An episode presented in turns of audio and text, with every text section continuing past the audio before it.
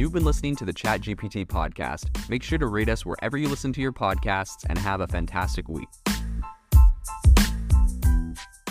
If you are looking for an innovative and creative community of people using ChatGPT, you need to join our ChatGPT creators community. I'll drop a link in the description to this podcast.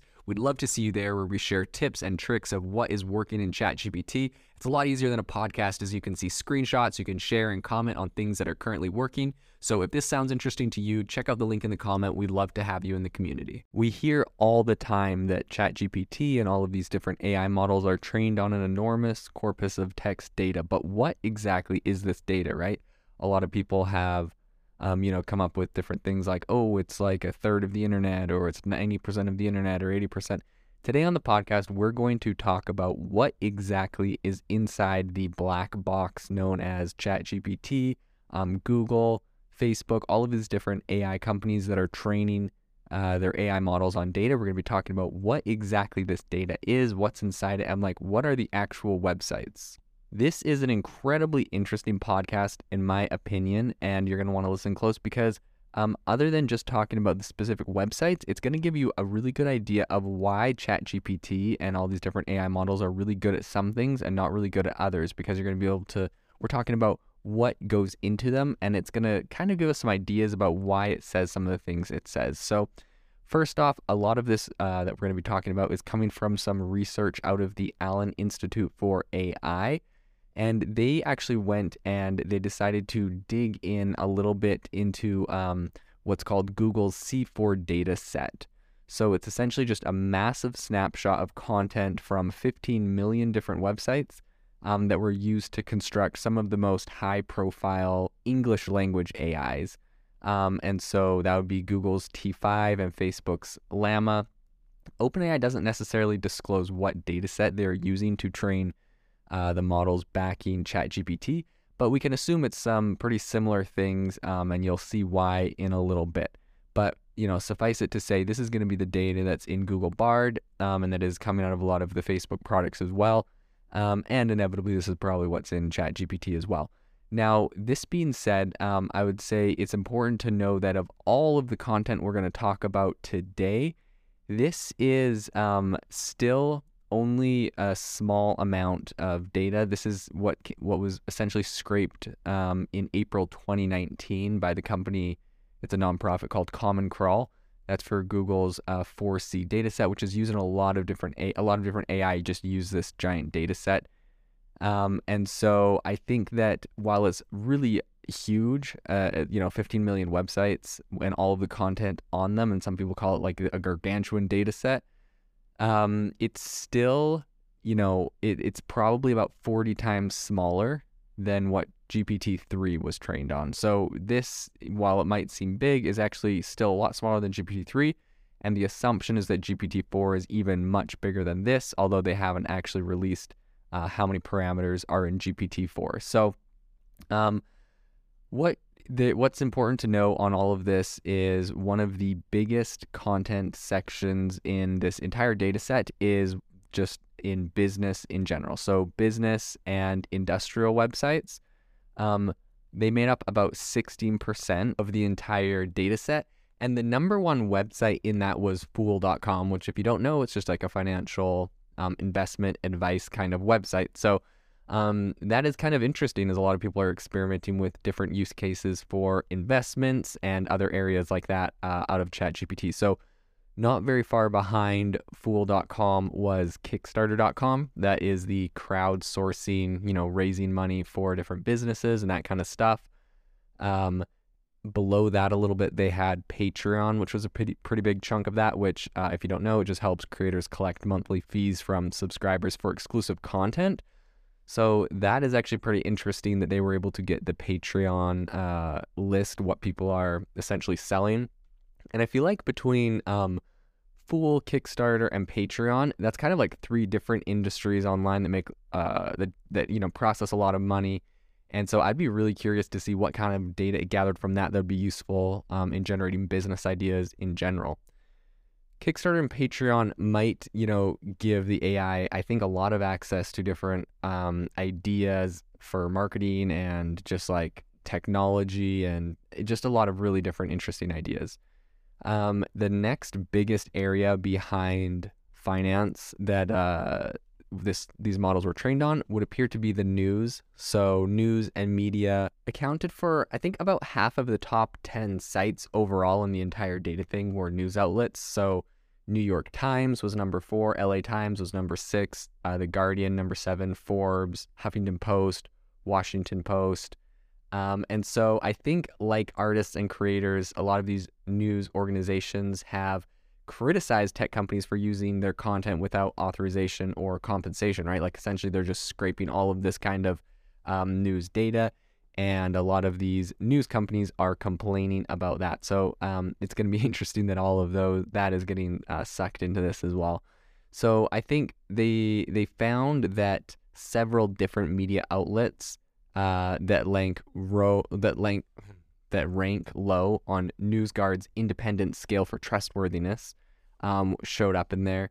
And uh, the Washington Post did a news article about this whole thing, and uh, they they specifically kind of commented on this. Um, you know, this is also interesting as a lot of these different like uh, trustworthiness or fact checking organizations have come under scrutiny and have also themselves had a lot of flack. I think overall online, um, a lot of people don't really love the whole fact checking going on beneath posts. Uh, I, I noticed on Twitter that's mostly been replaced with community notes, so just allowing anyone to go.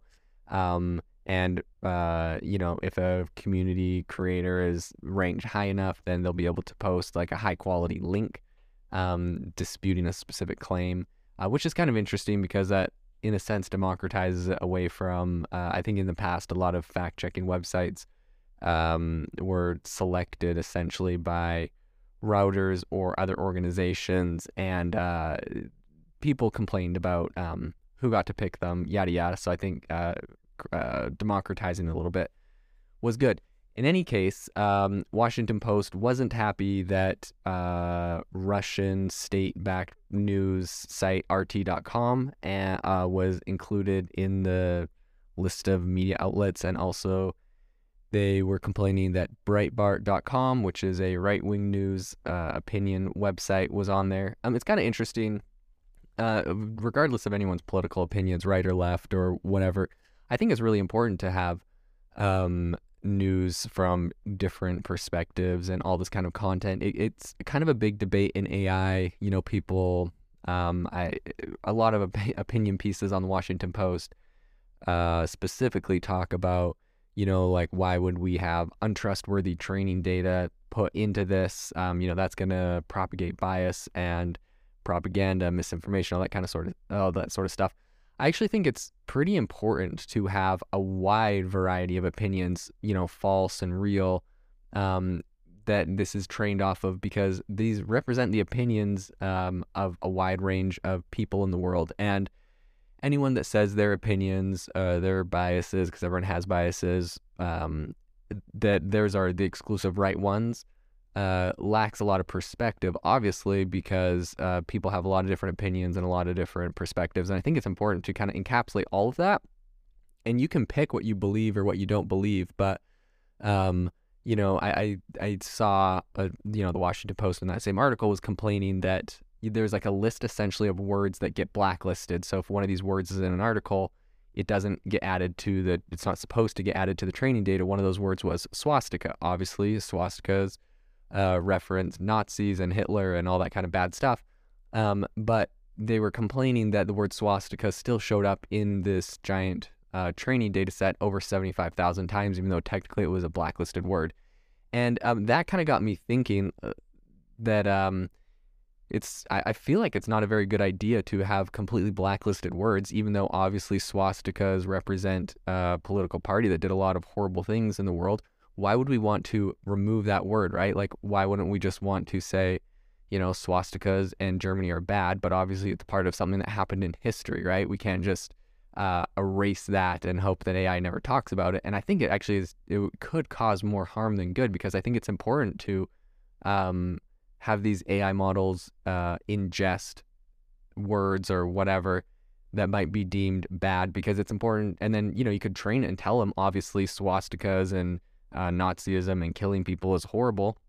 But I think it's important that that's in there because um, you know it needs to it needs to it needs to know all of those different concepts, and um, I think it's important that we're not just you know I get really nervous looking at how AI models are trained.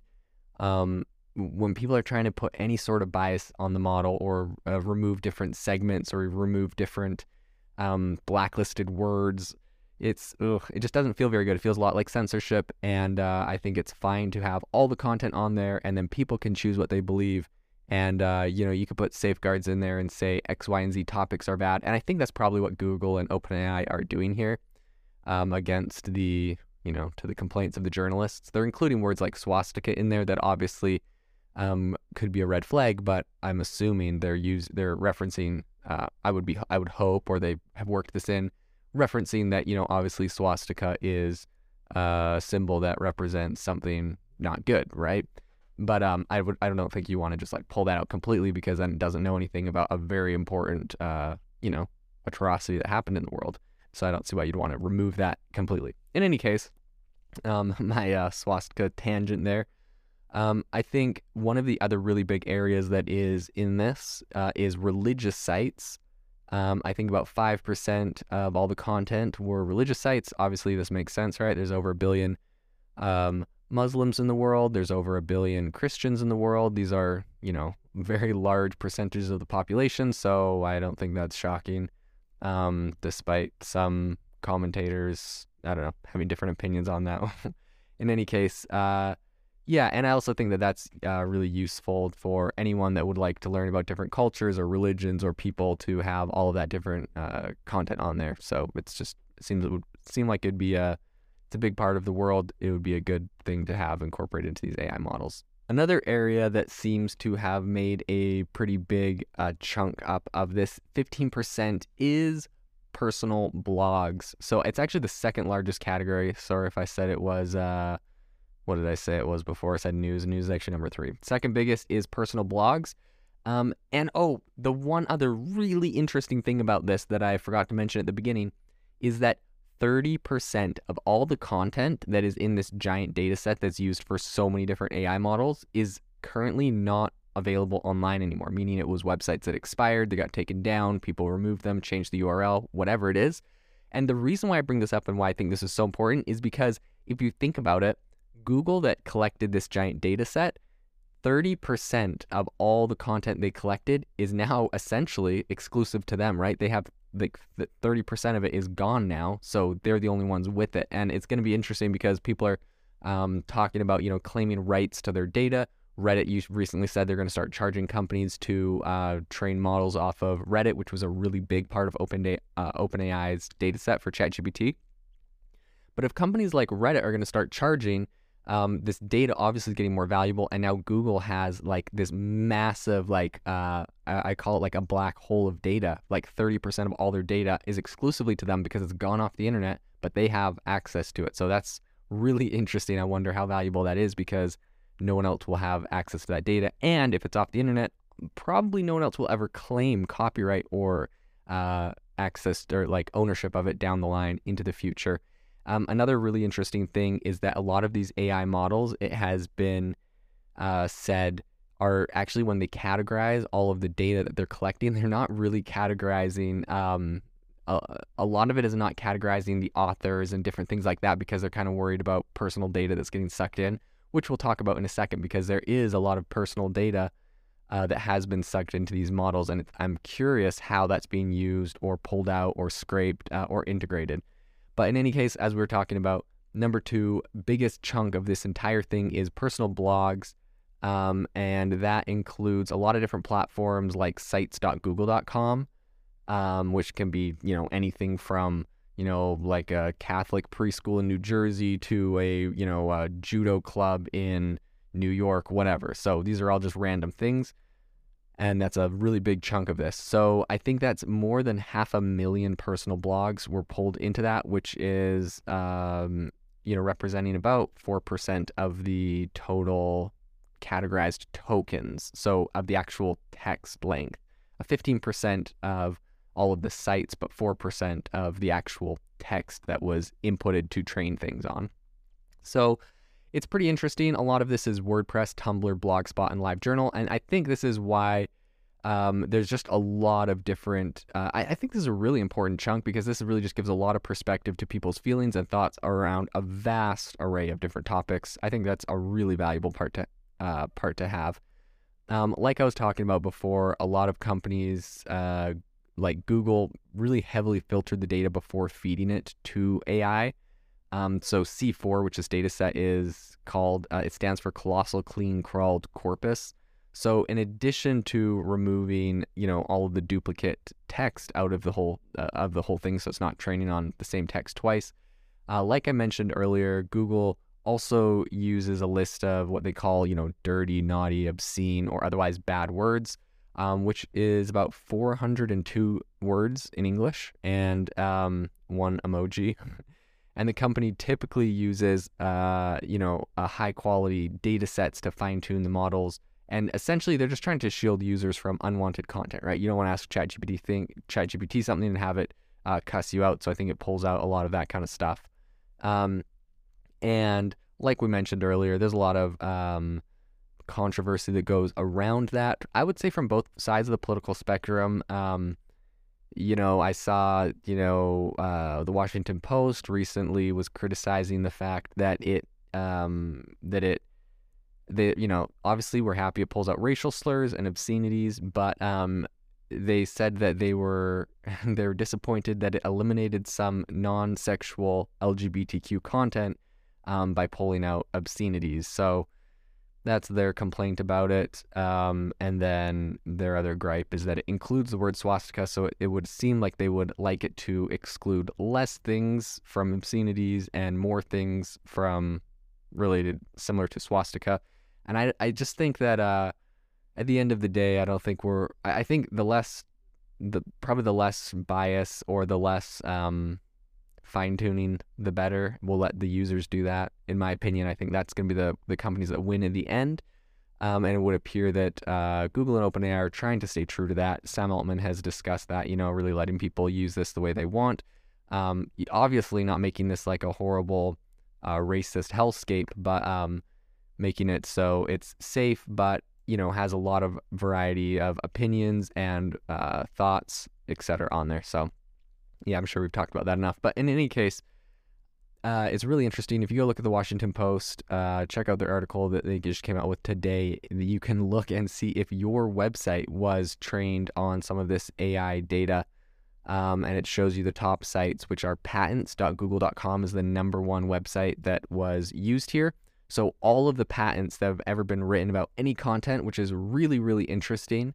Um, and that is not just in America, but all over the world, patent documents. So, it's it's pretty interesting. All of that has been pulled in there. So, a lot of really cutting edge stuff as well, um, which makes me think you could probably ask it if I was Apple and wanted to write a patent for XYZ, what would I do? That that's a really interesting topic. I think patents that might be a seek that might be like a treasure trove. That might be a gold nugget from this episode um, and from from some of this research is the fact that patents is the biggest data set in there, and you could get a lot of content and ideas out of that. The second is wikipedia.org. Obviously, all of Wikipedia is a ton of information, open source. It's kind of the perfect data set, to be honest, for training. Um, the third is called Scribd, which is essentially audiobooks and uh, digital books. So, just a lot of all of the content of books that have ever been written. Number four is the New York Times. Then they have journals.plos.org, which is science and health. They got the LA Times, Guardian, Forbes, Huffington Post. Number 10 was patents.com, so just more patents in there. Number 12 is Coursera, uh, which is interesting. I'd be curious to see exactly what that entails, but um, Coursera has a lot of uh, courses teaching you about a lot of different topics, so that might be why Ch- uh, ChatGPT is actually pretty good at teaching things.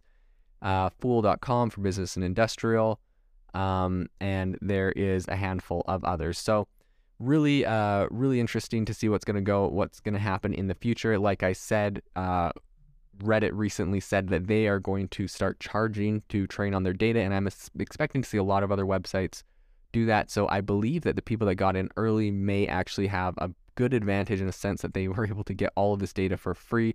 You know, ChatGPT, OpenAI trained off a lot of Twitter data before Twitter shut off its API And now we see that Elon is going to make an AI play, probably training off of a lot of Twitter data as well. So it's going to be really interesting to see what happens in the future in this whole industry. Um, this was a long podcast today for me. You know, usually I try to do 10 minute bites. We're at over 20 minutes, so I'll leave you guys here but I hope you have a wonderful rest of your day. The innovation in AI right now is absolutely exploding. If you want to stay on top of all the insane disruptions and innovation that's happening right now, you need to subscribe to our newsletter on AIbox.ai. We send you daily everything that is happening, the news and the crazy advancements in AI technology straight to your inbox for free every single day. So go to AIbox.ai, subscribe, and stay ahead of the curve on the world of AI.